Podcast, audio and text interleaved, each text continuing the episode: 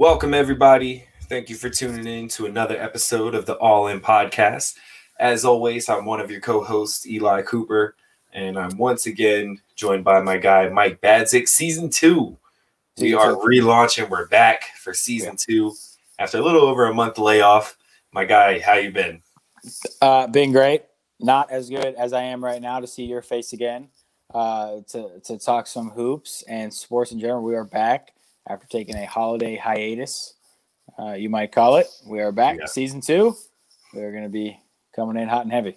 Yeah, and you guys know we love to talk about the NBA or just basketball in general. Mm-hmm. So that's what we're going to jump into today. We're going to kick season two off with some hoops talk, especially since there's been so much that's happened in the NBA since we last saw you guys.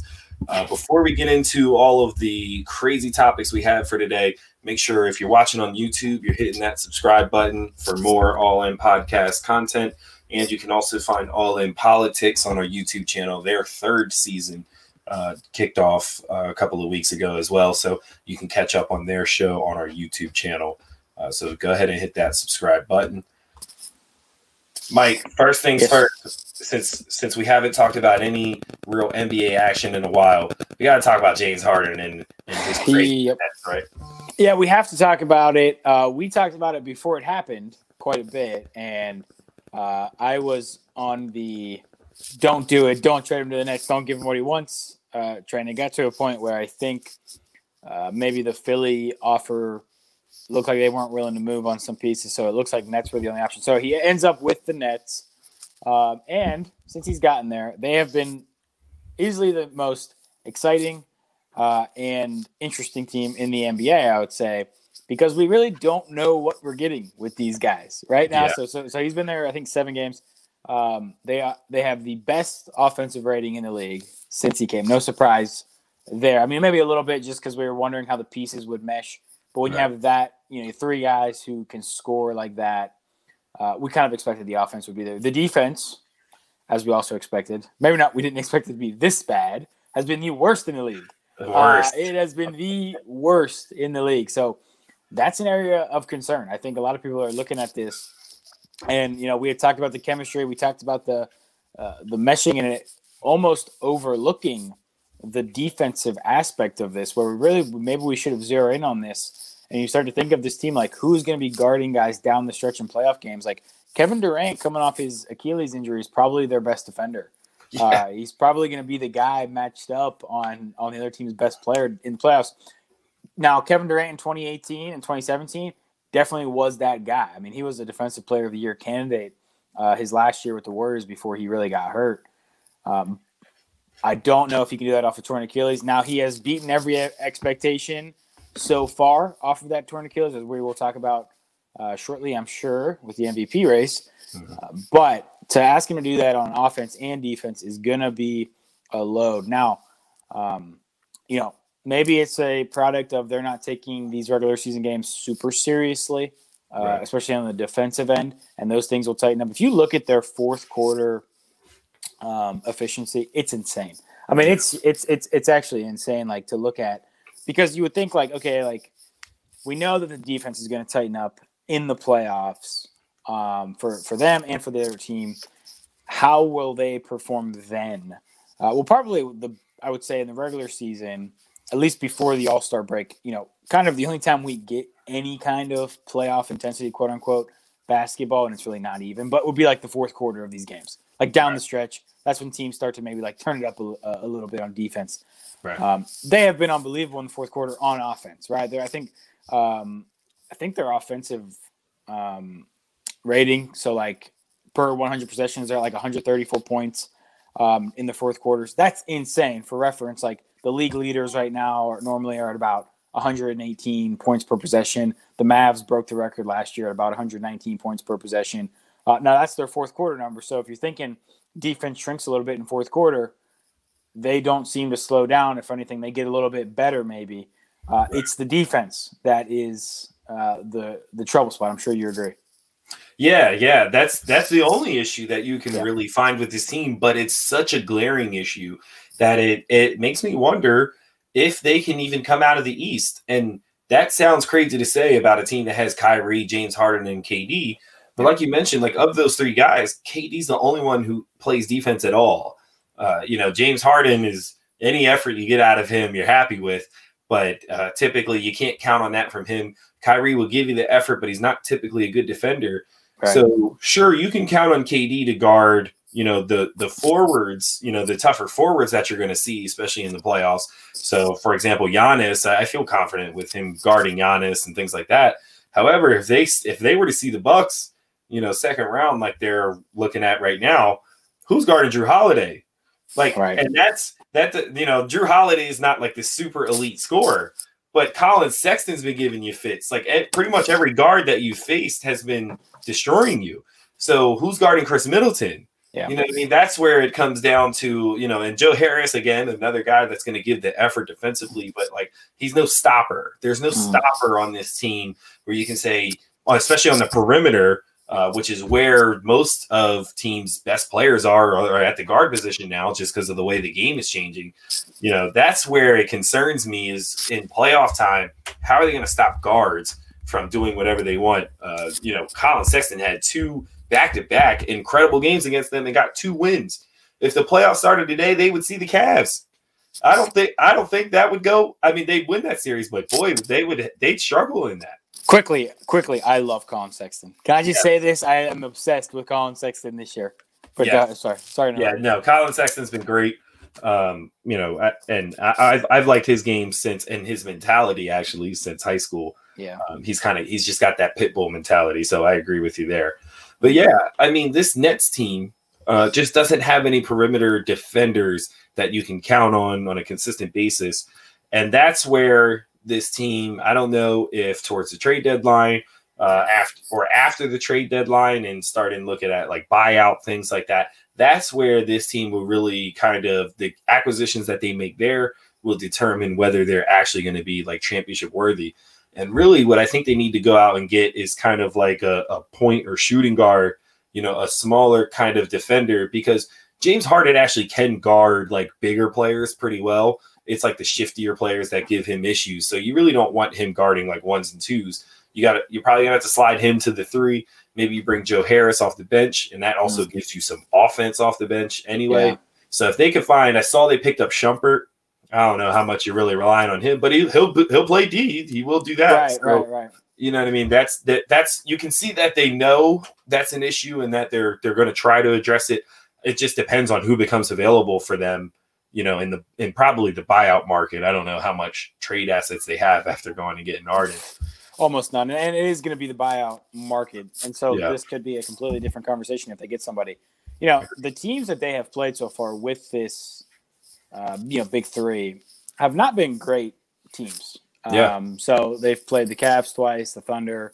Uh, they've played the Heat twice, and the Heat have all, how, all of their issues with injuries and COVID. Uh, and the Wizards, who have been just a mess. You know, they give up 149 points to the Wizards last night in regulation. Right, that was not an overtime. It was not an overtime game. They gave up 128 to the Hawks, 125 to the Thunder.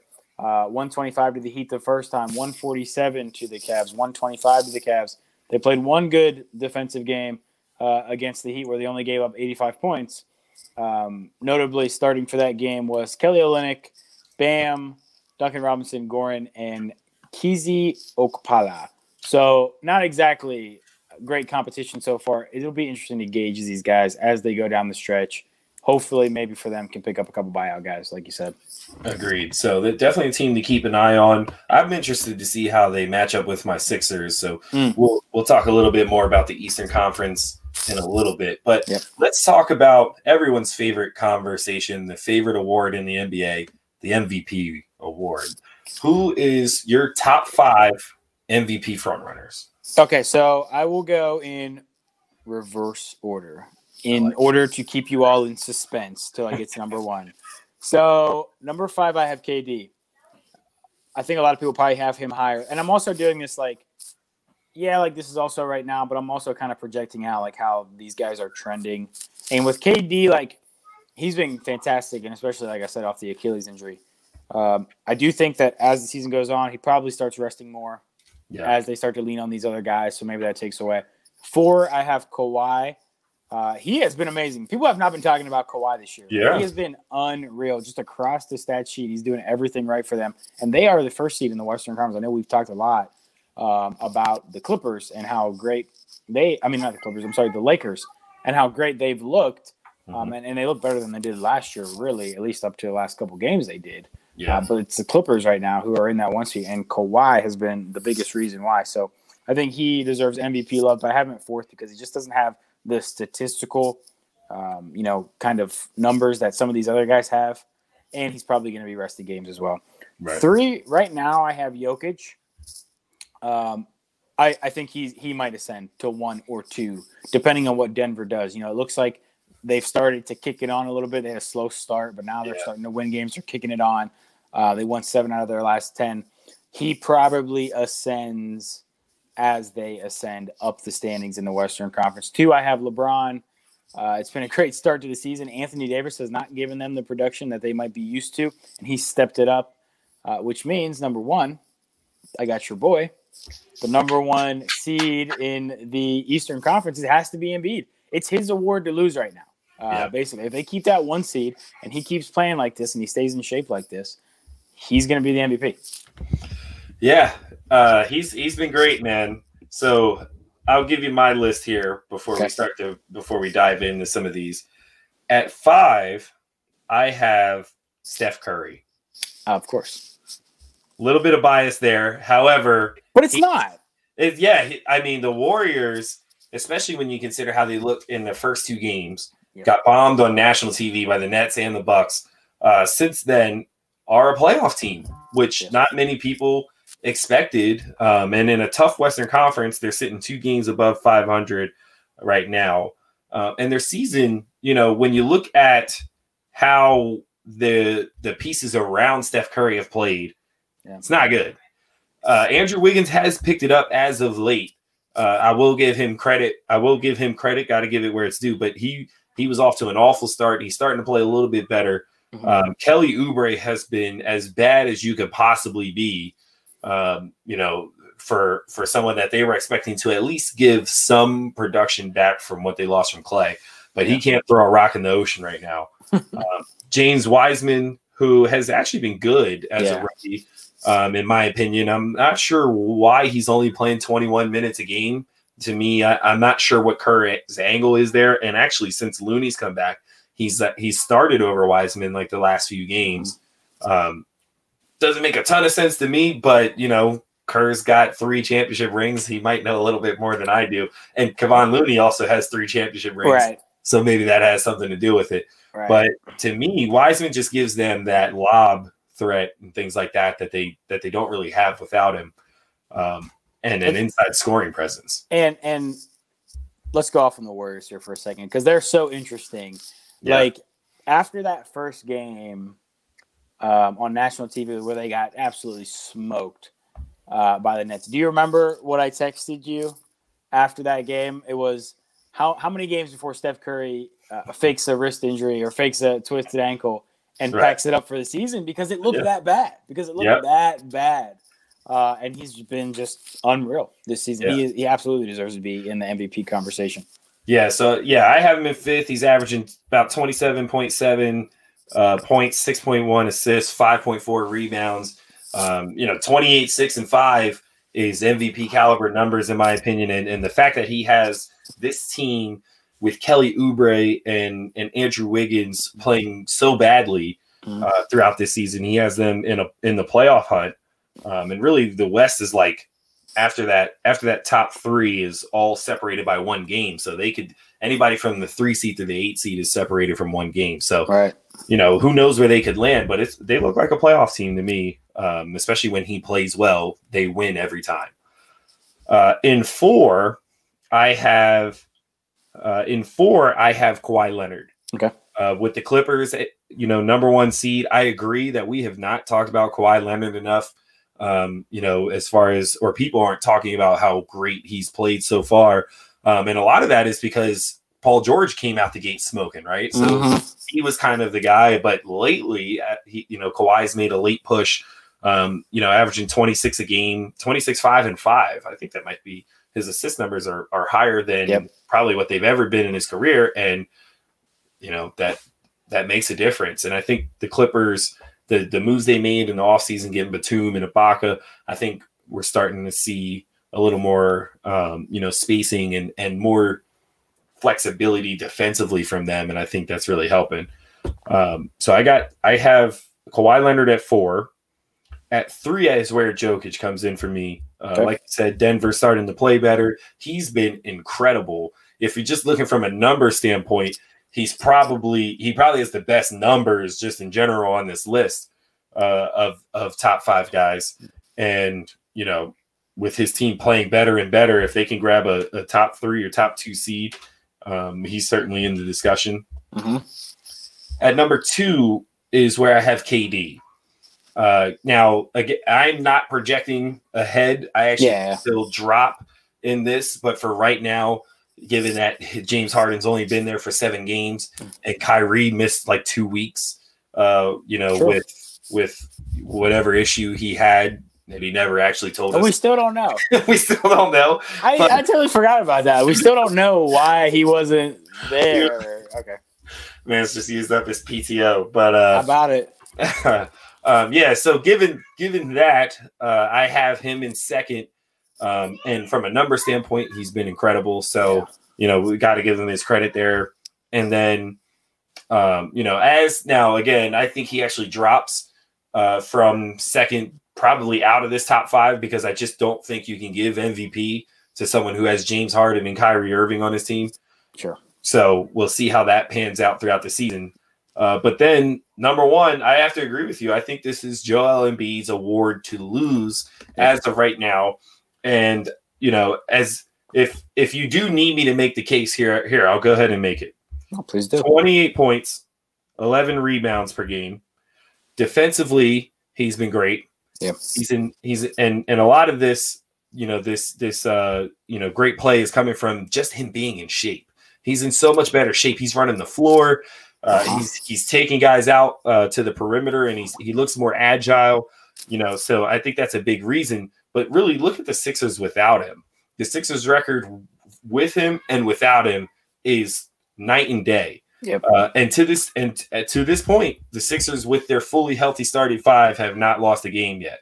Uh, so with and that's you know with Ben, Seth, uh, Tobias, Danny Green, and and Joel Embiid have not lost a game yet. So you know How many and- games have they played? Like five? No, they've played. I think they last time I checked, they were eleven and zero. Okay, okay. So eleven legit. out of eleven out of twenty one because they, Yeah. they did miss quite a few games Yeah, um, Seth because of the was out, COVID yeah, stuff. yeah. Yeah. and then Seth was out the longest. So, but yeah, when he's not in the lineup, they're significantly worse. I mean, they were flirting with a loss to the Pacers last night, who who aren't bad, but it took a little bit for them to come back. They look significantly worse without Joel Embiid on the floor. Um, and and a lot of that to me has to do with Ben Simmons, but you Hmm. know, we'll, we'll talk about him later. Oh, But yeah, to me, um, it's he's where you're talking about value, most valuable player. Not only are the number one seed in the East, but uh, you can you can clearly see that the Sixers are a, a, a better team by far when he's on the floor. no LeBron.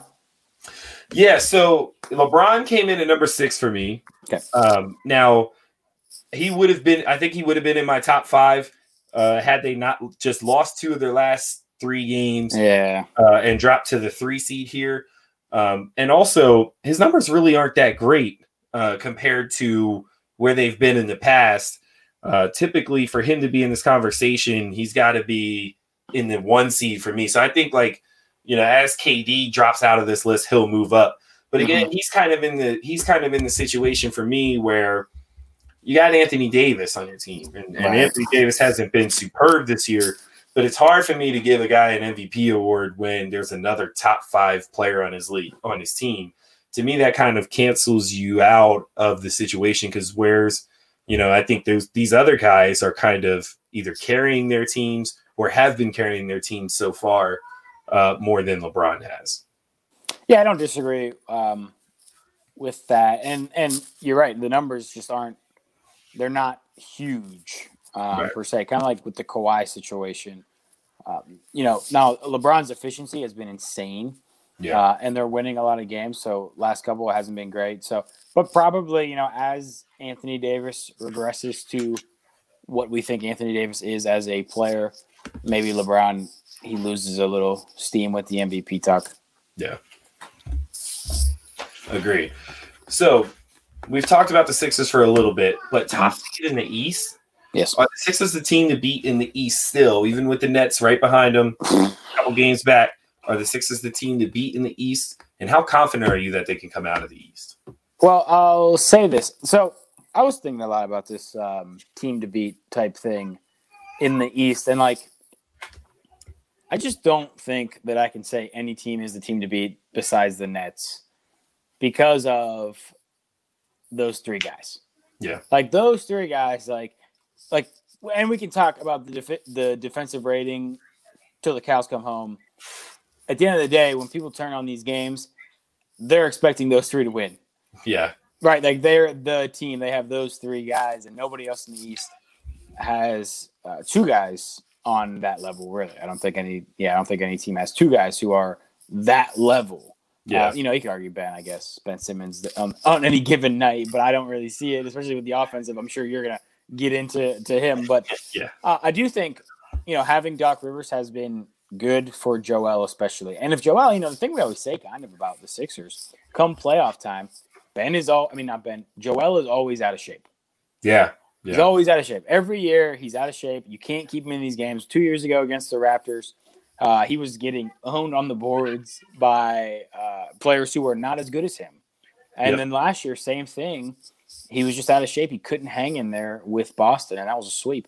Um, so he looks like he's in shape this year. He looks like it's a different Joel Embiid this year, and it might be. And if it is, you know, suddenly I'm talking about them as maybe not the team to beat over the Nets, but they're definitely the second best team.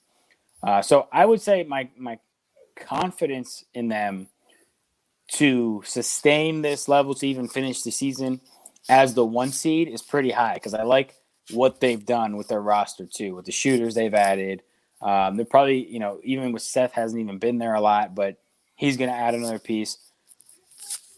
You're probably going to dive into this more. Looks like they still don't quite know what to do with Ben and Joel on the court at the same time in a half court offensive set. Uh, but I think it's better than it was last year. Yeah, it's definitely yeah. better than it was last year. Uh, so so maybe you know you, you, continue to work on that through the season and it gets even better. My confidence in that is like a seven, seven. You know, no one else in the East has looked fantastic you know that that's also helping their case right now is that no one else is blowing us away. Even the Nets, who have those three guys, like the defense is so bad. Uh, the Celtics, you know, they're only ten and eight now. I, I, am liking the Celtics, and that was my preseason pick to win the East. Jaylen Brown has taken a step, twenty seven a game now. Like he's a seriously great second dude. He might be, you know, they, him and Tatum might be the two guys. When you talk about no other team having two guys, those two might be it yeah. but we don't know what we're getting out of Kemba. You know, Kemba, we don't know who he is anymore after right. all of these injuries. And then there's the Bucks, who, you know, Giannis has shown us, Giannis and the Bucks have shown us the past couple of seasons that we cannot trust them in the playoffs. So this is pretty wide open right now in the East, right? And we knew it would be going into the year. We kind of knew that it would be wide open, and, and there were about four teams who could actually win it. Um, five if you include last year's champion Heat, who I have not even mentioned because of the season they've had so far. Going to talk about them. Right. Um, I would say I would say the team to be for me is the Nets because of those three guys. I would agree. I actually do think the. Nets are still the team to beat simply because they have those three guys. Yeah. Um, but I have a lot of confidence in the Sixers um, don't do this to yourself, match, Eli. Don't and do how it, they match up with the Nets. You know they're gonna break your heart, man. Listen, listen. You know, I, am fully ready for it. Right? I'm, I'm still gonna, uh, I'm gonna go all in, and and just deal with the heartbreak when it comes because that's what Philly fans do. Oh, it is. We, we drink the Kool Aid, and then we get our hearts broken every time. I'm gonna do it again. I'm gonna do it again. We're gonna, I'm gonna drink the Kool Aid and let them break my heart. But I think things are a little bit different this time. You know, I think, you know, I'm kind of like the girl whose man keeps cheating. And when he comes back, I'm gonna I'm gonna I'm gonna give him another chance. He's changed, right? Yeah. We've got Doc, we've got Doc Rivers now. He's matured, sure. you know. So, uh, you know, Bet- Joel Embiid's in shape now. Yeah. Um, we have veteran leadership, uh, a guy like Danny Green who's actually won something in his career uh, in our starting lineup. Seth Curry, um, you know, doesn't have hasn't been on a ton of winning teams, but a veteran nonetheless, um, and gives us some some older role models. We have guys off the bench. I really love Tyrese Maxey uh, on both ends of the floor. Matisse has found his way back into the rotation and has been super productive. Uh, Shake Milton has been a surprise, possibly sixth man of the year candidate uh, and our third leading scorer. Um, and really, the the one thing that gives me any doubt about the Sixers, as always, is Ben Simmons. Yeah, and and not Ben Simmons the defender. Ben Simmons the defender uh, is incredible. Like, let's just be honest, that dude's defensive player of the year ca- caliber defender. The way that he plays defense, but he's he's almost uh, he's almost regressed offensively to the point where you know, and I I don't know if it's because you know he still hasn't figured out how to play with Embiid, but he just it's it's not even the fact that he doesn't take threes; it's the fact that he doesn't even drive to the cup hard Mm-hmm. You know what I mean? When he gets the chance to, he gets downhill and it'll be full speed and then kick the ball out without even like making any contact with anyone when he's driving down the lane. Um, you know, even Giannis, when you when you look at Giannis, who has the same issues that Ben Simmons has, but when Giannis goes to the cup, he'll run you over. You know what I mean? Like he's going to yeah. try to at least get to the cup, get all the way to the rim, and finish over top of you. You know, or or bully you and and he'll either force you to take a charge, which in the playoffs teams will do, but in the regular season they won't. Mm-hmm. And and Ben Simmons doesn't really seem to have that kind of aggression for someone who doesn't shoot jumpers at all. He also has no pull up mid range game. So if you're not going to have that aggression going all the way to the rim, you got to at least show that you're willing to pull up from the elbows. And honestly, I think if he was willing to do that, he wouldn't really need a three ball that much because I think he could get any shot he wants inside the three if he just shoots from the, the elbows or the foul line area. But that's the one thing that's holding the Sixers back is how one, just his aggressiveness in general, because mm. that's eventually, you know, don't get me wrong, Shake Milton's been great and Seth Curry has been great, right? We're getting 30 points between those two, but yeah. we're only getting 12 a game or 13 a game from Ben Simmons. That's not enough. And, and for rough. someone who was the number one overall pick, when the playoffs come, I can't rely on Shake Milton. Don't like I, don't, no disrespect to Shake Milton, but I'm not. I don't want 15 points per game being in his hands. I think I can rely on Seth to knock down some shots and be just you know yeah. productive in general. Um, but our our second best player needs to be Ben Simmons. And we did this last year with Shake Milton. We did this last year. Remember, it was like Ben Simmons well, this is the thing too. This is why I am hesitant on the Sixers because, you know, as much as we love what Doc has done, we really still haven't figured out how Joel and Ben play together in a half court set. We haven't really figured it out, right? So, so you know, I guess the option has been, well, we'll just we'll just maybe maybe they tell Ben to stay out of Joel's way. Has that been the strategy so far? Well, like I think that might be working right now, uh, but it's kind of like you know you put a band aid on a cracked pool. Like, right. it's gonna break, and when the playoffs come, you have to figure this stuff out. Uh, you might be able to patch your way through the regular season, but it gets tougher in the playoffs. There are more half court sets in the playoffs. Like, it's just a problem that needs to be fixed. They have time. You know, the playoffs don't start tomorrow. Right. But but you're 100 percent right about you know those are those have to be the two best players on the team in the playoffs. Yeah, and and you know Tobias Harris, uh, another player that Doc Rivers I think has had a positive impact. If you think back, the last time Tobias Harris was this good was when he was playing for Doc Rivers in LA. Um, so you know Doc, I mean I think Tobias has been, uh, you know, his production has kind of masked what. Yeah. You know, Ben Simmons has been doing, and it's kind of allowed him to just kind of focus on his defense and not really have any pressure to score. He's our fourth leading scorer right now, uh, Ben Simmons. Wow. So, or fifth leading scorer. I'm sorry if you count Seth Curry. So, you know, I don't know. I don't know that I can. If if we can get this kind of production, maybe more out of Tobias Harris, then maybe we don't quite need as much out of Ben Simmons. But I don't know that I can rely on that. I think if we can get Ben Simmons to play superstar level basketball, which he's capable of, that's when I think the Sixers really become the true contender of the East.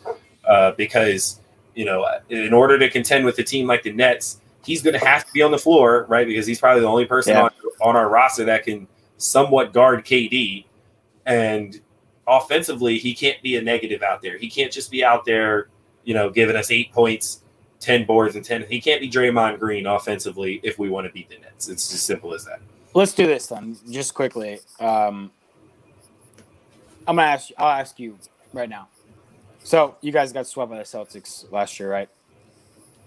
If you guys matched up in the playoffs starting tomorrow, or even projecting the playoffs this year, would you pick the Sixers or would you pick the Celtics?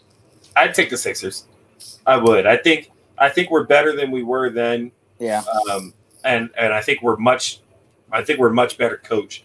But I just, as assuming Joel Embiid stays in the shape that he's in, he stays healthy. I don't know what they do with him. I don't think that they have anyone at the five spot that can really guard him, and that's going to draw doubles. And he's actually been much better passing out of double teams this year. I think that's another reason why he's been so much better is he's getting the ball out of his hands quicker, and a lot of that probably has to do with Doc adjusting the spacing um, Right. that he The has, spacing. things like that. But you know, I, I do I do give us an edge over the Celtics. I never loved the matchup with the Celtics, so like I'm not saying ten out of ten times we're beating them. That's a seven game series. See, my worry is, and the Sixers are better this year. You're right. My worry is we said a lot of this stuff last year. Going into that playoff series, we said a lot of this stuff about the Celtics don't have anybody who can do anything with Joel. Now, if it's a different Joel, it's a different Joel. If he's in shape, it's a different story. I still like the bucket making of those two guys on the Celtics. Fair. Now, my only thing is I think we're also better defensively than we were last year with Danny Green, uh, Matisse off the bench. I think we have more guys that we can throw at them, include one you already had Ben. I think we have more guys that we can throw at them than we did last year. Um, and I also think that we have a better ch- chance at guarding Kemba Walker this year than we did Mm. last year. We didn't really have any guard perimeter guard defenders. Now we've got guys like Maxey, Matisse, True. Danny Green, like different guys that can also guard, um, you know, the point guard position. So I think that's where we've gotten better. Um, so we'll see. But I, I do think the East is wide open. Um, you know, anybody except probably the Bucks. I don't know why. I just I don't think the Bucks, I don't think the Bucks can win the East because they just the the all the falls that they had before are still there. So Yeah, I just you know but they obviously- got Jrue. yeah, and I like Jrue a lot, but you know, do I like him? Do I like him enough that that I, that I take them over the Celtics? I don't know. Yeah, I would probably. Now I don't know. I mean, the Bucks like they have not been great this year. That's for sure. Yeah, Um, and Middleton probably almost should be more involved than he is. Like, I think they should probably he's been great. decrease Giannis's usage numbers. Like, Yep. I know that like we spent like three years talking about Giannis getting a jump shot, but like, have we ever considered that like just put him on the block? Like, Make him a five. Make he him. is make a him five. Shaq. Like he's Shaq. Like what are we doing with him? Like I don't get this thing where we're like, well, when Giannis gets a jump shot, like he ain't getting a jump shot, bro. Right. It ain't happening. Five, bro. He's seven foot and all muscle. Like those guys don't get jump shots. With yeah, with super large hands. Like, come on. right, right. He's he's he's the more mobile version of he's he's Orlando Shaq. He's Orlando Magic Shaq with a little more muscle definition. Yeah. So I guess that kind of concludes our Eastern Conference contenders portion. Who in the East do you think Yeah. right now that people might like that you'd consider like a pretender in the East? Someone who's highly up there. Maybe it's the Sixers, but someone who's who's a who people like in the East that that you're not really fond of. Could be the Sixers. Well, I- I mean, of all the teams, so like, who, who are we including in this? The Sixers, the Nets, the Celtics, the Bucks. Let's go. Yeah, top four. Those are the because those are the four real got teams that have a chance of coming out the East. But like, that's the thing. Like, I really, I think that they're all they all could disappoint us. Yeah, They all could amaze us, right? So I think um, if if I was going to pick one of those teams and say who's most likely to fall on their face in the playoffs uh, in the first round, I think it's the Sixers. depending on the seeding. Depending on the seeding. You know, if they're the one eight matchup, yeah, they're gonna run through the whoever the eight seed is. Right. But like, I'll kick you this: like, if they're the three seed, and the Pacers fall to the six seed with Brogdon and Sabonis, I know you probably do, but but Brogdon and Sabonis are both really good players. I, I hate the Pacers and how they match up with the Sixers, not the team. I actually like the Pacers, like how Yeah. they're constructed, but they match up. They match up really well with my Sixers. That's why I hate them. Wow, there you go. This is what I'm saying. Like, and the fact that I can't definitively say that the Sixers would beat them in a first round series makes them have to be the team most likely. Because I think the Celtics take care of the Pacers. I think the Bucks take care of them. I think the Nets definitely take care of them. The Sixers, what they've shown so far, would definitely would. But most likely for a first round upset, I think it's the Sixers. I'm sorry. We might be, however, I think Milwaukee Yeah. is the one team out of these four. What you know, for the reasons I said, where I'm like, I don't believe in them. You know what I mean? I have to. They're a team where I have to. I have to see it to believe it because they've been fool's gold for the Yeah. last two years now. Uh, so that's where pretender sticks out and, and sticks out to me is is Milwaukee because those other I think I think the Sixers are for real this year. I do. I think I think we're I think we're bare minimum depending on seeding. I think if we get to the number one seed, we're in the Eastern Conference Finals. But definitely, we're definitely second round with whoever, whatever seed we are. I think we're second round at least. Probably, probably, right? Because we're saying those are the four best teams. They should make should make the second round. What about the Hawks? You in on the Hawks? Well, not as that them jumping into that They're in that conversation. right? Like I think Uh, I think like right where they are is probably the best they'll get. and and you know what? I think they I think they actually need to kind of reevaluate their play style because you know, don't get me wrong, Trae Young is incredible with the ball in his hands, but well, he hasn't been as I was great saying, as last year, he- but but like you know, we we know how how good he is Yeah, at you know with in pick and roll situations and stuff like that. But I think they're beating that pull A to death. Like I- I think teams are just so, and I think that's why he's struggling. Is that you know that when you're playing the Hawks, you're just going to have to be able to defend the pick and roll. So that's what they're doing, and I think it's kind of limiting some of the other talented guys that they have. Uh, when really they have the personnel to run like a warrior style system Mhm. and move the basketball, get guys, and even get him off won't the ball it. a little bit more. And they, yeah, they won't do it. And it's, uh, you know, there was reports that John Collins said that they need to, you know, play a little less through Trae, and I agree with him. I don't think he's I wrong at all. I think, I think, you know, practically every possession is like Trae Young, get us a shot, and I don't think, I don't think you have, you know, a team with a bunch of low IQ guys where that's the style that they should be playing. So, you know, they actually have a lot of veterans that they brought in, and Clint Capela's been great. You know, Yes. have, you know, and and John Collins is is a really good player. Cam Reddish, Huerter, Bo- uh, they got the uh, Bogdanovich, Bogdanovich and Danilo.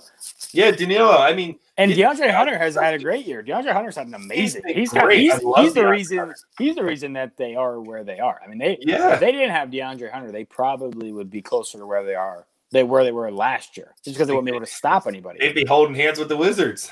Yeah, right, right. Yeah, he's he's been great, and that's why I'm like, I think they need to get more people involved into this offense than just Trae Young. Yeah. Um, and that's and that's just where you know I'm me and you we're not fans of ball dominant point guards. Um, and and I understand the cases where it needs where a guy might need to be that player when his team is just that bad. The Hawks are not in that category, so I just I don't understand it. And they were last year, so maybe you know it takes a is a transitional period to kind of like learn to play with other good players for Trae. Right? Maybe. Uh, I also think that there is there is probably a organizational motive in making sure he always has the ball and gets as many stats as possible uh, Yeah. to make the Trae Young for Luka trade look not so bad. I don't think they'll ever recover from that, right? but I think Yeah. kind of the idea, at least last year, was like, well, if he gets as many numbers as possible, it won't look so bad. Right. Um, so maybe that's it. Yeah, true. All right, so let's move on. Let's talk about the West. Okay. We haven't talked about the West nearly enough here. Clippers sitting at the top at 16 and 5 due to the Lakers, recent struggles in the last couple of games. Utah He's sitting uh, at 15 and 5, a half game back. Lakers in third. at 15 and 6, and then the Nuggets uh, in fourth at 12 and 8. Memphis, Phoenix, Portland, Golden State round out the rest of the top eight there. So, I mean, let's let's let's talk about Utah. What side are you putting them in? Contenders? Have they actually improved? Are you are you buying the Utah hype this year, or are you still waiting and seeing on them? Well, there is no way that they're better than the Lakers.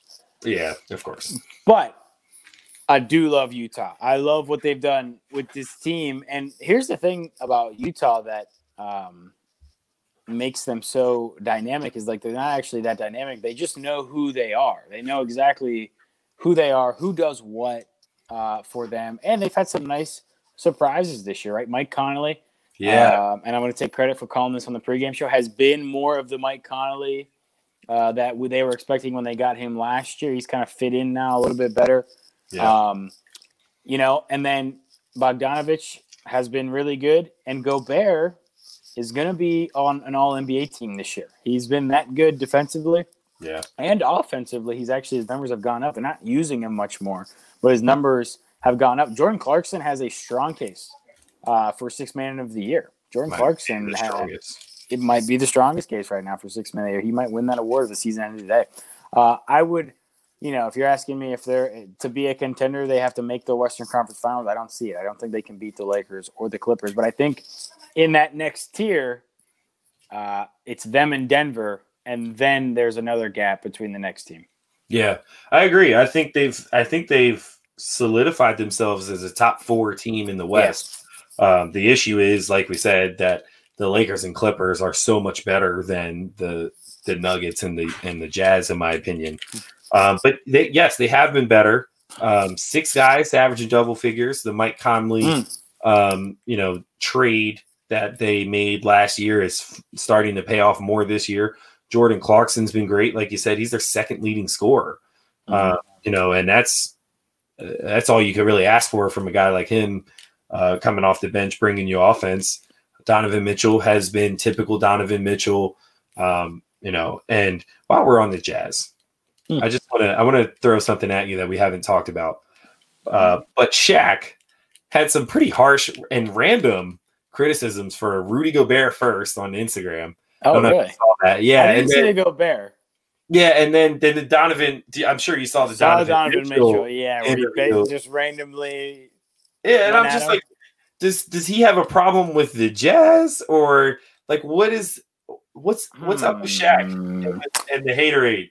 Well, there is some serious haterade coming from Shaq, and also like if he's telling Donovan Mitchell like you're not one of the three best players in the league, like I'm sure Donovan Mitchell's like, yeah, I'm probably not. Like, yeah, right. I, am okay. Like that's okay. Like I, I'm okay where I'm. Like it was weird to me. Of course, it was it was random. Um, I don't know what the Twitter reaction was, but I'm sure it was like, what is wrong with Shaq? Like, yeah.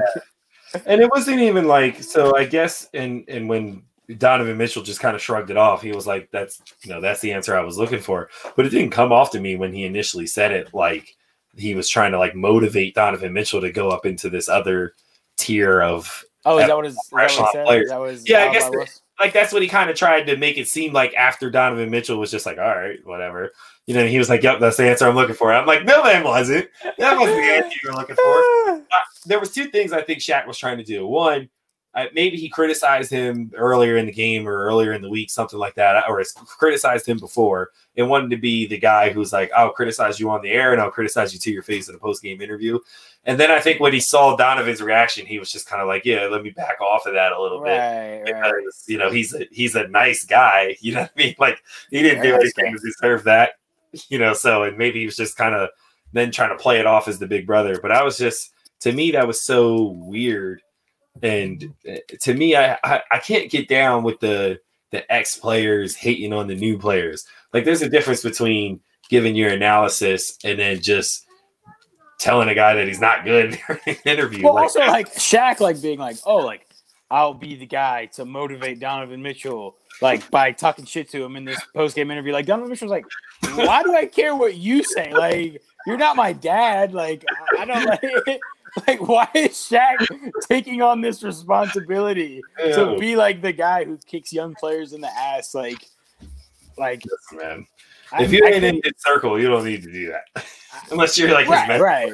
You don't need to do that. Well, even like if Chuck, like if Chuck did that on TNT, it'd be like, okay, like Chuck, you're goofy. You know what I'm saying? Like, right. then Shaq, like just with like, like you suck, man. You like, what are you doing, Shaq? Like, I just like, yeah, that was weird. But yeah, so uh, back to the teams in the Western Conference. So you know, Utah, I think, is a solid team. I think they'll stay in that top four range. Yeah. Uh, what about the Suns? Mm, I love the Suns. I love how they're built, uh, but for some They're- reason, it hasn't you Yeah. know clicked so far. And maybe they're right around where we thought they'd be at the sixth seed. I I never really thought they'd be more than three at at at best. Best case scenario would be a three seed. Uh, but they're sitting at two games above 500. They've been missing Booker the last couple of games. and- Yeah, right, right. but Mikal Bridges has been great for them, right? He's really stepped up here uh, this year, right? Yeah, Bridges has been uh, kind of like amazing, like probably better than they could have ever expected out of him uh, this year. Our boy Cam Johnson is still doing his thing. Yeah, shout out to Cam. I think that there is something to be said for like, well, first of all, they don't have much of a bench besides Jae Crowder, Yeah, um, who is a great bench bench piece. But if you're asking for like scoring off the bench, you know, Cameron Payne, yeah, I don't know how much I like that. They've been going with Abdel Nader more. Definitely don't like that. But like, you know, I, I also think like, I think Devin Booker. This is gonna sound wrong to people, and and I'm gonna seem like a hater here, but like he has this reputation of being like this guy that he's actually never really been.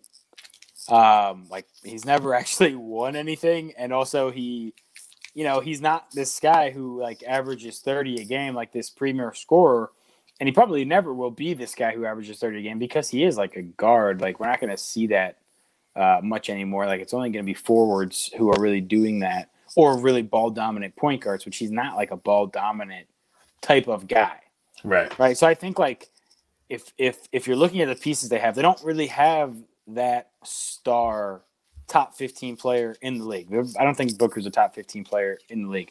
Maybe he's close. Maybe some people would have him in there. I don't have Uh, he's he's fringe at best. If He's fringe, right? 15 to 20, maybe 15 to 20. So if he's your best player, um, that's pretty good.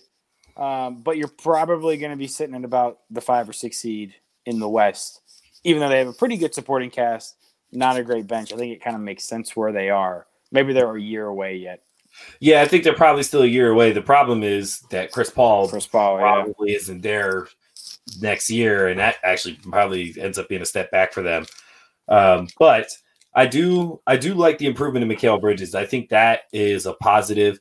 What Definitely. concerns me the most, and what I thought um, you know we'd see by now, is the progression of DeAndre Ayton, and, and we're not seeing that. Um, Yeah. And not that he's been bad, but like we're talking about a guy who went before Luka Doncic, uh, Trae Young, you know those kind of guys who who have been elite so Mhm. far, and he's he hasn't he hasn't set himself up to even really look like he's anywhere close to like a top five center in the game. I don't even know that I'd put him in my top ten. You know, when you factor in just maybe offensively, he's probably just his skill set alone is probably top ten, but like from impact, he's not a top ten center in the league, and I think that's really what they need is him to kind of is him to improve because mm-hmm. you know that's what you're kind of building this franchise around is maybe Booker never gets to a top 10 caliber player but if you if he's maybe top 15 and then DeAndre Ayton's top 25 Right. you're talking about two guys who can With the Chris Paul, yeah. right with the Chris Paul with Mikal Bridges being the you know playing the way he is and uh, Cam Johnson playing the way he is like that's when you're looking at like okay the Suns might be for real and especially when you factor in anybody with a good big man like that who who's good on both ends of the floor has a has a chance you know because that's that's a rare thing that you see in today's game so I don't know what and I thought Chris Paul would kind of help him with the pick Yeah. and roll and stuff like that. I thought he'd get a lot more easy baskets. That doesn't seem to be the case.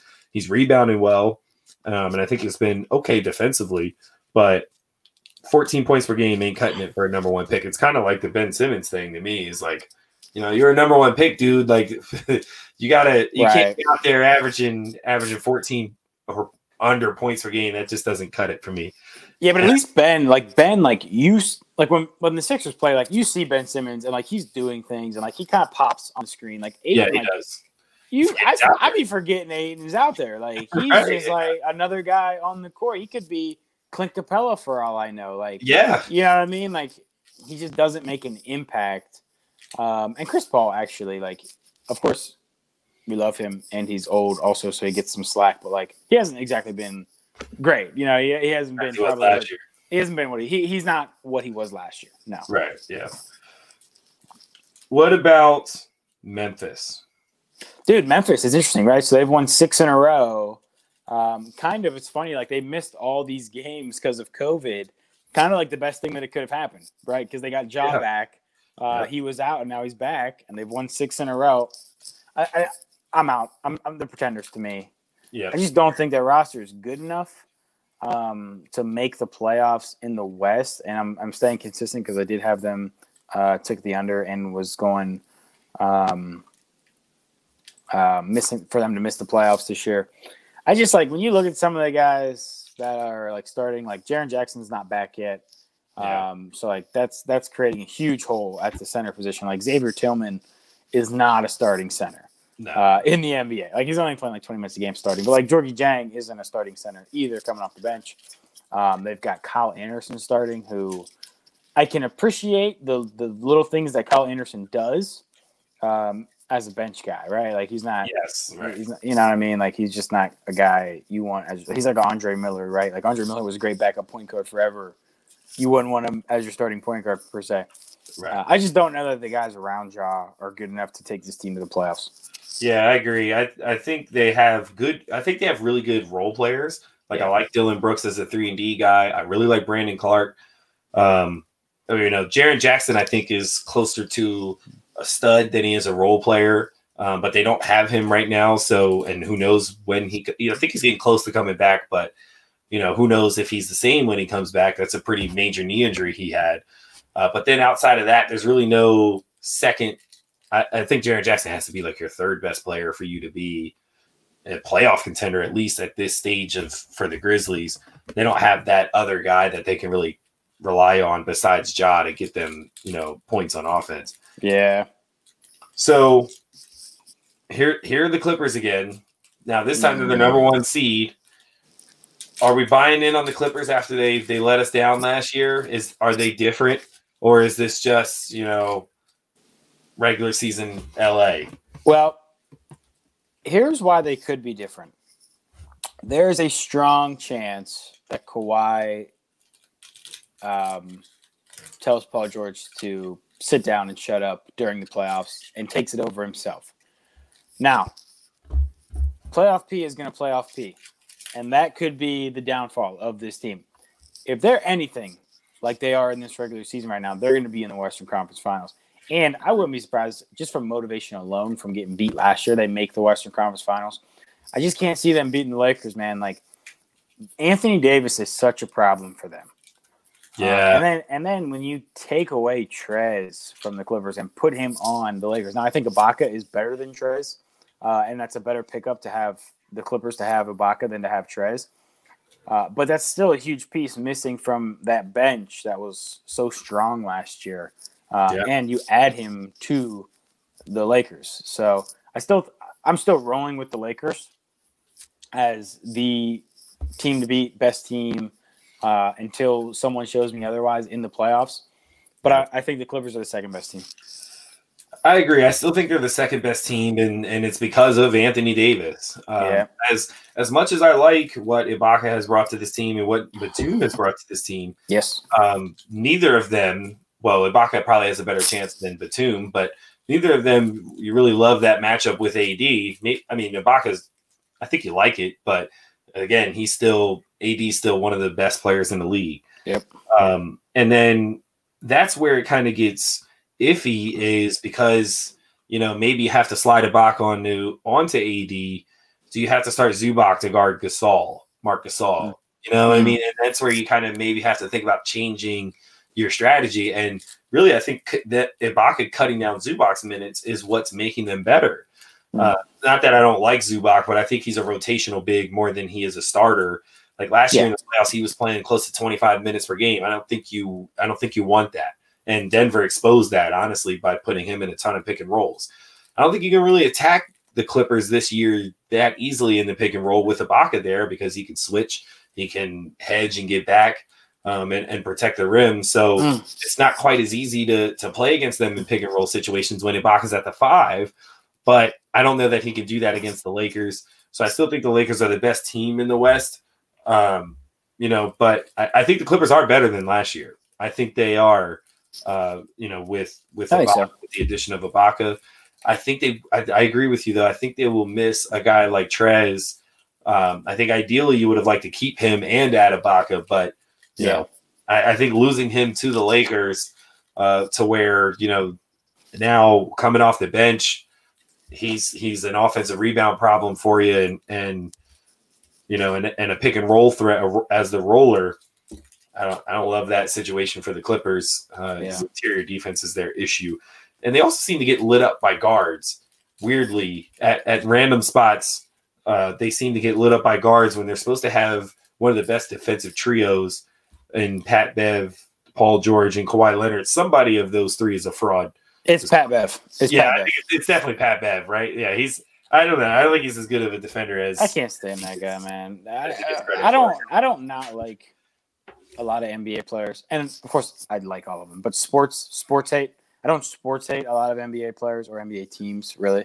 Um, just the nature of growing up in Pittsburgh, we didn't have a team, so it was kind of like cheer for everybody, and and uh, not a lot of people we didn't like. Pat Bev is a dude. Cannot Yeah. stand watching him play. Um, just like a yeah, yeah, gross. I think he's more of a hacker than he is a defender, but that's just me. Oh, he's a hack for sure. All right, so let's talk about and Yeah. close out today's show with some teams that are disappointing so far, and there's quite a few There is. uh, on on both conferences. So, do you want to rant about your Raptors first? Uh I'm actually I'm actually feeling fine about the Raptors, to be honest. You are okay. It has been disappointing, I will say. Um, now listen, what people don't understand about the Raptors this year, we have zero home games. Okay, like you Yeah, see the Raptors true. are at home. We're playing in Florida. These home Yeah. games are they're home games. Okay, so so I think we need to cut the Raptors some slack. Um, but you know, whatever excuses they're going to be playing that way. So if they're going to suck, they're going to suck. They're eight and twelve right now. Uh, that's actually better than how they started. So they have shown Yeah. some improvement. Um, Siakam took a little bit to get in a in a groove. Um, you know, Lowry and VanVleet were not themselves to start the season, but they're starting to come on. Now, the lack of a big, and we knew this would be the issue when Gasol and Ibaka both walked away. It has been an issue, right? Aron Baynes turns out Aron Baynes and Chris Boucher are not Marcus Gasol and Serge Ibaka. Yeah. Um, as much as we liked Aron Baynes coming into the season, as much as I liked him coming into the season, he's just not those guys. Yeah. Uh, so it's gonna be it's gonna be an issue, and uh, the biggest thing is stops with the Raptors. If they can get stops, they'll be in the game, and I think they win a lot of games down the stretch with the guys they have in, in Kyle and Fred. Um, when they can't get stops, they're not going to outscore any of these teams, right? So you see the Pacers put up 129, like they have no chance when a team scores that many uh, points. So it's going to be tough. It's always a struggle. It's been a struggle to score. Uh, and, and Siakam, I think we've reached his ceiling. Whatever that is, we found it. Uh, he, Yeah. He's not going to be this superstar top 10 player in the in, in the league. He's just not. Um, but I think they're good enough. I think they do. They're. I think they're going to make the playoffs yet. I still think they're going to make the playoffs, but that yeah, because how confident are you that Charlotte holds that eight seed? Well, Charlotte. I'm, I'm sure Cleveland is going to find their way back down where they maybe should be. But um, so I think I think the Raptors do get in. Probably the Raptors and the Heat replace the Cavs and the Hornets is probably how it's going to go. That's the other team I'm sure we'll talk about. But Yep. yeah, I'm actually not feeling too bad about the Raptors to be honest. Fair, fair. You know who I'm I'm incredibly disappointed in, and maybe I shouldn't, but I am. The the Mavericks. Yeah, What- I had that. What's wrong with the Mavs? Uh, I you know, granted, I get it. You don't have KP, but uh, that But he, they seem- have. He came back. Oh, he did- he- yeah, he's I been guess. back. Uh, he's been back. Yeah. He, he played a couple games. He played a couple Yeah. games. So you know, maybe he's not in rhythm yet. I don't know, but I think you know, I thought the Josh Richardson ad would do a little bit more for them defensively. It hasn't. Um, you know, and I wonder if they're falling into a similar thing as the Hawks, where Luka Doncic just has the ball too much. And like, granted, 27 9 and 9, it's hard to say, hey, let's get the ball out of his hands some, right? But he still, for one, hasn't really developed into a consistent shooter from the three or the foul line. Um, you know, he's he's shooting about 76% from the foul line, which is better, but he's shooting 29% from three. And for someone to have the ball that much in, in, in his hands that much, I think you need to be more reliable from those two areas, especially with the type of style that they play. Yes. No. Um, and I think they have they're they're another team where you have other guys who can do things with the ball. I think they need a little bit more movement. Um, and you know, maybe with KP coming back, that gives them some more rim protection. Um, but you know, I I don't know. I can't really pinpoint what their problem is. Uh, it's definitely on the defensive end. That's a big issue for them. Um, but offensively, they don't seem to be as much of a juggernaut. Like last year, they were a top five offensive team. Top one. Wise. Yeah, they. I was going to say they were like the number one offensive team headed into the playoffs. That has not been the case. Maybe no Seth Curry is hurting there. I don't know, but yeah, here's a drop off. The the the Seth Curry for Richardson trade made a lot of sense when it happened uh, for both teams. Yeah.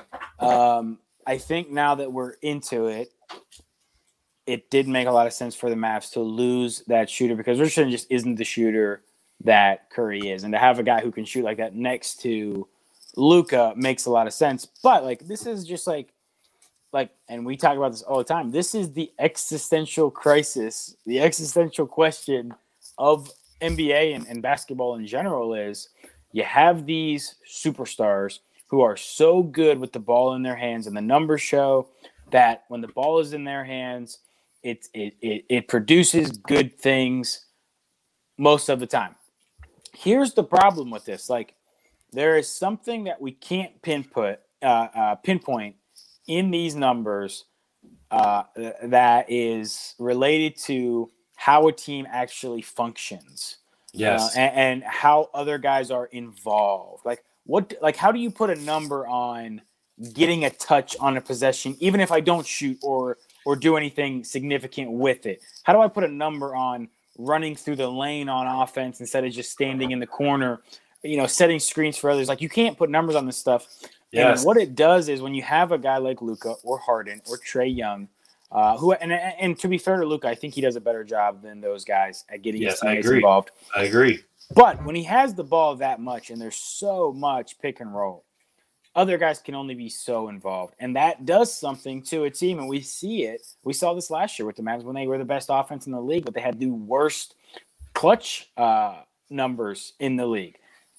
That's just not how it works. Like there's something to be said, and, and this is a thing that we talk about all the time, and it's this huge question facing basketball is how do we navigate these numbers and actual, you know, what's going on in the court in people's brains. Like these are real people out there yes, too. Like yes. that's the thing too, is we have to realize these are real people. If I go stand in the corner for 10 straight possessions, I'm probably not feeling great. You know what I mean? Like there's just something to that. So you have to, you know, we have to find a balance here. And, you know, the Mavs, they've had a couple of COVID issues.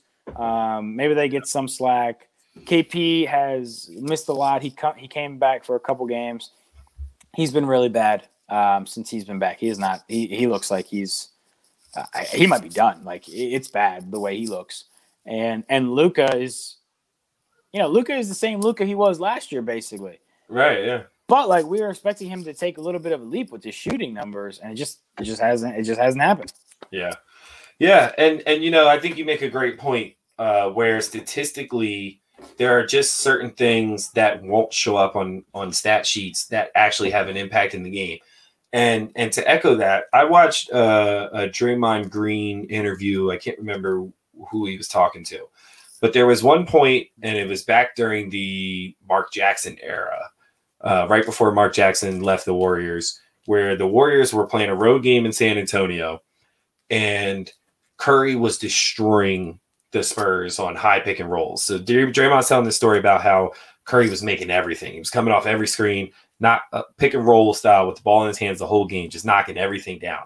and the Spurs didn't adjust once. They didn't change their pick and roll coverage not one time. Hmm. So everybody on the Warriors was just standing still, watching Steph Curry absolutely annihilate the Spurs for like the second and third quarter, I think is what he said. And all of a sudden, Steph started missing shots. Hmm. And now it's like, okay, well, he's not hot anymore. Now let's get the ball to Klay. Now let's get the ball to so and so. Well, they haven't shot the ball in two to three quarters, or they haven't right. shot it in five or six possessions. Now you're asking them to get hot. That's hard to do. Yes. You know what I mean? As just as a basketball player, if you've ever played the game, you, that's hard to do is to just stand in the corner or stand on the wing for seven, eight possessions in a row, not even get a touch. Or if you do get a touch, you're giving it right back, whatever. You know what I mean? It's like it's hard to then say, oh, all right, well, now our guy is cooled down. Let's let, let me try to get back in a rhythm. It doesn't work that way. However, when you come down, you run an offense. I've touched it at least, even if Steph was destroying these guys, but now I've touched it at least in each of the last 10 possessions, and we're moving. There's energy flowing. You know what I mean? And and Steph is getting every shot, but it's after everybody has touched the basketball or four guys have touched the basketball. It's a totally different scenario uh, than when he starts to miss shots. It's like, all right, well, I'm in a rhythm now. I've I've touched it a few times. You know, we've I see now they're they're doubling Steph. The slips are there, whatever. You know what I mean? So we're that's where those are things that you can't put in stats. Yeah. And those are the things where, you know, that's why I, I value Draymond Green so much higher than other people don't because he knows things like that. He understands things like that. And that's why they were so great for so long, regardless of who they plugged into their system, because they understood the concept of moving without the basketball. And Steve Kerr, who came in and, and, and introduced that motion offense that they now run, mm-hmm. what played for Pop. A lot of his yeah. philosophies come from Pop you know, who and and you see those are the teams that sustain success for the longest periods of time. And you have to be able to, especially when you look at the Hawks and the Mavs, both of those teams have, like we said, capable players who you can run these kind of offenses with. Tim Hardaway Jr. is no scrub. Mm-hmm. Jalen Brunson's not a scrub. He's a high IQ player, Villanova grad. Uh, you know, Josh Richardson's a high IQ player who can do multiple things with the ball. You don't have to limit these guys to spot up shooters just because you want obviously your best player to have the ball in his hands. And the other thing that it does is when you when there's more movement and you're not relying on Luka for the entire first three quarters, when the fourth quarter comes, he has fresher legs. Sure. And the defense hasn't seen your high pick and rolls for three straight quarters and now can make adjustments to it. You know what I mean? They've been worried about other guys so far, and now it's harder to adjust in a 12 minute quarter. Now, if you want to go all right, Luka, it's time to take over. You want to go into that mode. It's harder to stop Luka when he has fresh legs and the yep. defense hasn't seen him run his favorite set all game. Those are just those those are things that you can't put down on a piece of paper or put in a stat. Couldn't agree more, Coop. And we will go to our graves fighting the NBA analytical movement and we will fail because they will they will keep plugging on. One day they will be a reckoning though, and we will show them this podcast. That and the the shoot that we're gonna fight analytics to the death. Yes. And shoot first point guard. The shoot first point guard. Yeah, yeah. That, that one's first. We gotta get that one first. Well, they're kind of related though. They're kind they of, are. Yes, you know what I mean? Like. Yep. So it's hard. I'm, I'm fighting that every day. So uh, yep. coaching. Yeah. I'm trying to get guys out, get guys out of that mentality of standing still, watching one guy do everything. So I'm doing my part. All right. So who else is on your your hate yeah. list so far this season, or teams that have disappointed you? Probably out with the Pelicans. Um, yeah. yeah. I don't even know if I would say they've disappointed me per se, but they've been disappointing in general. Yeah. Just like I think we kind of knew that this was a weird team with how they were built, like with the Steve Adams, Zion, and and Bi thing. Like oh, three good players, two of them better than the third, but like I just don't know how they mix on a 2021 NBA basketball court. And Zion and Brandon Ingram in general. Yeah, right. And then you you you know you got that front court. You don't know how that meshes, and then your back court is Lonzo and Eric Bledsoe. Right. So like you put two guys who can't shoot next to your like three uh, towers. Like I don't quite get it. And they have like JJ off the bench who's probably going to get moved um, because I'm sure that they're looking at this season thinking we're not ready to compete yet. Yeah. Um, and then they're going to have big decisions to make, right? Like at some point, they have to decide if Zion and Brandon Ingram work together. Yeah. The evidence right now says no. If you look at when they were together last year, um, after Zion came back through this year, they're both putting up pretty good numbers. But Yeah. like we just said, something isn't meshing. Yeah. Uh, and it's not and it's not leading to wins. So I think they have a big decision to make. I'd, I'd roll with Zion personally. Well, yeah, I think you you would have to if it ever came down to that. I think they have a, the luxury of time with those two at least. Um, who they don't have the luxury of time with is Lonzo. Uh, Yeah.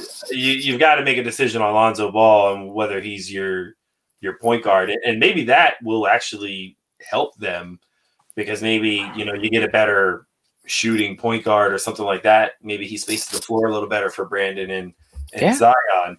Um, I don't mind Zion and Steven Adams in the front court. I don't hate, I don't love it, but I don't hate it. Um, I think Zion has to become a better three point shooter for that to work, though, where he can be a little more of a stretch four. Yeah. Really, I think that would just elevate his game in general. But like, I think there's not enough shooting on this Pelicans roster to space the floor for Bi and Zion to coexist with a Steven Adams. That's just that's Well- those three alone. Ain't that's not a lot of shooting, and then your backcourt can't shoot. It's just too. It's too much. The Steven Adams thing was the dumbest. Probably That's- the dumbest move of the offseason. That was right? a bad that and the I think the the Bledsoe. I mean the Jrue Holiday trade And the bad. Jrue I understand trade, like- that. I don't get and and I know that um David Griffith David Griffin is like you know we've anointed him as one of these best one of the great GMs in the league because Right. I guess getting number one picks to fall to you in the lottery makes you a great hard. GM It's like so he's like this great GM that nobody ever criticizes I think he has a lot of friends in the media is probably why Yeah, uh, but some of these moves, you're like, what are you doing? That makes no sense when they make the move, and then of course it plays out that way. So Yeah. nah, we're not super surprised. I think a lot of people are surprised that they've struggled. yeah. Hopefully JJ ends up back in Philly. There's been some rumors about that, and Lonzo Ball seems to be on the trade and block as well. I'm interested to see where he lands. Um, and one, if Dad is happy about it, which he won't be, He's gonna go to Charlotte. that would be that would be the media circus of the year, wouldn't it? With LaMelo already coming off the bench, he's already expressed his displeasure about that. Who's the Uh, best suitor for JJ Redick? Who who do you think? Where where does it make the most sense? You think? Well, uh, you know, he's obviously For he's him. For him personally, I would probably. I think the Lakers would be a good fit for him. Um, if there was some way that they could do that, they that's one thing that they lack. They don't have like a true sniper that they can kind of bring in. True. Um, Milwaukee obviously makes a ton I of was sense. I They was thinking as of Milwaukee. they need as much shooting as they can possibly get. Um, I would say those two are probably the best fits. You know, the Sixers are always going to look for shooting as long as they have Ben and Joel, so maybe they're a distant third. But I think the Lakers and the Bucks could probably use them the most. I was thinking of return back to the Clippers. Actually, That Um, they also could use some perimeter shooting as well. Yeah, I mean, I mean, yeah, we can do this. all- Every team needs that, but the needs most, that, but who is lacking it? Because Luke Kennard has kind of sucked. Like he was not, he's not who they thought he was going to be when they gave him all that money. I don't think. I agree. So are we out on the Heat? I mean, you you think they're still going to turn around and get? Are we? I shouldn't say out on the Heat. I should say, are we going to be as harsh on the Heat as their record says we should, or are we giving them a pass because Jimmy Butler's been out for like a month? I think they get a pass I for now. I think they get a pass until, um, what are they now? They're the 19 game mark. Let's let's give them until what's the halfway point? 36 games. Yeah, Let's wait till the halfway mark, see where they are, because you know it's just like so. And, and this is NBA in in 20, this is life in 2021 is, you know, COVID COVID issues and stuff. So we don't know, but let's give them a pass for now. I think. I agree. I'm I'm going to give them a pass for now as well, um, until they get their their leader back. Wizards Uh, get no pass. No, Wizards no. are bums. Just trade Bradley Beal, blow it up. Don't even trade him. Screw Bradley. I'm so sick of Bradley. Oh, Beal. Oh, come on. He's I playing feel, so well. I feel so bad for Bradley Beal. Hey, dude, why don't you play one possession of defense? Okay, play one possession of defense before you, you know, oh, this is terrible. I feel so bad for Bradley. Okay, well, Bradley Beal, guess what? The guy next to you was All NBA third team last year. Whether or not he deserved it, we can question that. But he was right next to you. You have two of you guys. Okay, you shouldn't be four and twelve. Okay, and if you're four and twelve, like this is the thing, like, and and now I'm going to go off because Matthew. So Matthew Stafford gets traded over the weekend, right? Oh, and Matthew boy. Stafford, everyone's like, "Oh, Matthew Stafford!" Like the Rams got Matthew Stafford. Like, guess what? You know what Matthew Stafford is? He's a freaking loser. Okay. Like, Yeah, right. like, Say, that's I agree. I'm on the same page. Oh, like he, oh, he's he. Well, they never put a team around him. He never had any help. It's been eleven years. Like the guy is a. He's the quarterback. Eventually, like you have to take responsibility. And Matthew Stafford is a loser. Okay, Bradley Beal. Eventually, you have to take responsibility. Okay, he is a. It's he's proving it out. Okay, I don't need to say this. Everyone sees it. They're four and twelve. Bradley Beal is a loser. Okay, I'm sorry. He deserves responsibility for this too. I know Russ has been bad, so uh, but Yeah. Listen, Brad Beal is not someone you want as your best player. It's just as simple as that. yes, Um, he averages he's averaging 35, 5, and 5, and they're 4 and 12. That should tell that alone, because any other superstar in the league puts up those numbers is not 4 and 12. And uh, you know, granted, I'm not I'm not a Brad Beal hater. I actually really love Brad Beal, but I really love him as your second and and really your third yes, best player, right? And on a team with other good defenders. Like I would love him on the Sixers. I would love him if we didn't have to give up Ben. I would love him on the Sixers if we, could, yeah. we would have at this point because he's destroying statistically, we would have to give up Ben. I think there might have been a time where we could have got him without giving up Ben last year. But at this point, I think that's the kind of fit for him, though, right? Like, or the Lakers. yes, I think he'd be really, really good on yeah, the Lakers. see that. And they don't need like- him to be a defensive player. They don't need him to, to Exactly. contribute anything on defense, even if he's the worst defender. And I think he would. I think he would play more defense on a better Maybe. team. I think just Maybe. that just typically naturally happens because like LeBron's Sure. not LeBron's not putting up with that shit. You know what I mean? Absolutely. So like you know, I, I think he plays more defense if if uh if if he's on a better team.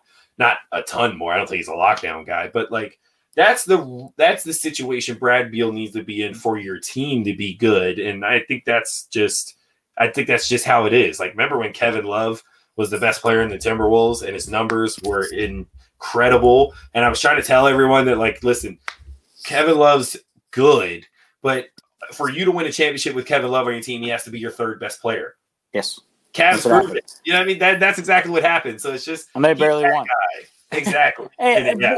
well, here's the thing, and like, so like, example, like what has been happening in the news? A lot of people are talking about like market manipulation with GameStop, right? Oh. Okay, we've been we've been talking about this a lot. NBA teams do this, okay? Mhm. Stat manipulation, okay? It's market manipulation. Yep. Trae Young, what I just mentioned, okay? They're tr- mm-hmm. last year when they were trying to make the draft pick not seem so bad. Let's get Trey the ball. Let's get him in position. Last year, the Wizards with Bradley Beal. Let's get Brad the Beal, get Brad Beal the ball more, up his trade value, right? Up the trade.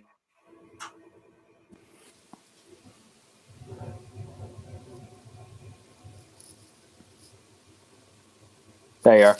Up his trade value, right? And then try to make a deal for him, right? They ended up not doing that. And and like I just think and, and it all goes back to the conversation we just had about guys having the ball a lot and what they can do with it.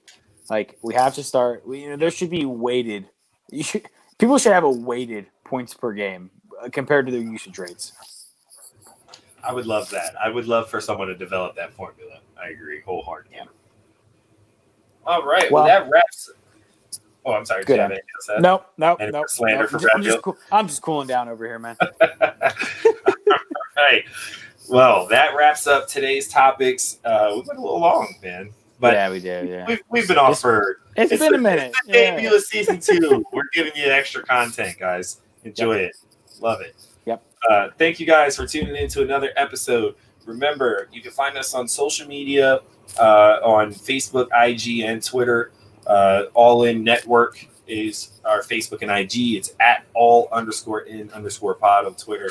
Make sure you follow us. We're gonna start getting active um, and, and doing some more polls and things like that as the NBA season goes on. Uh, make sure you guys are subscribed to our channel if you haven't already. If you're listening in on the audio, make sure you hit that subscribe button as well, uh, and leave a leave a rating, a review, things like that help our podcast get noticed. This this season, we're coming back with some fire for you guys, so stay tuned for more All In podcasts, and remember to head over to our website allinnetwork.net for merch, uh, the All In Politics podcast, and more. Yep. Mike, anything you want to say to the people as we close out? Well, I think you update nailed it. Season two. I think you nailed the plugs there. Uh, you did a great job with those. Yeah, make sure you do all the things Eli just told you to. We are coming back hot and heavy. We're going to be doing some more stuff, uh, gambling stuff too. I want to do some more gambling stuff. We're gonna we're gonna be coming in. We're gonna be coming in Sure. hot. Uh, Yeah, we're- season, season two. all We're in. excited. Maybe get some get some help from All In Bets. Oh, DFS. well, that could be interesting. how that goes. Stay tuned, people. Stay tuned. We'll see you guys again for our next episode when we preview the Super Bowl. Stay Yep. tuned. All right, See you peace. guys.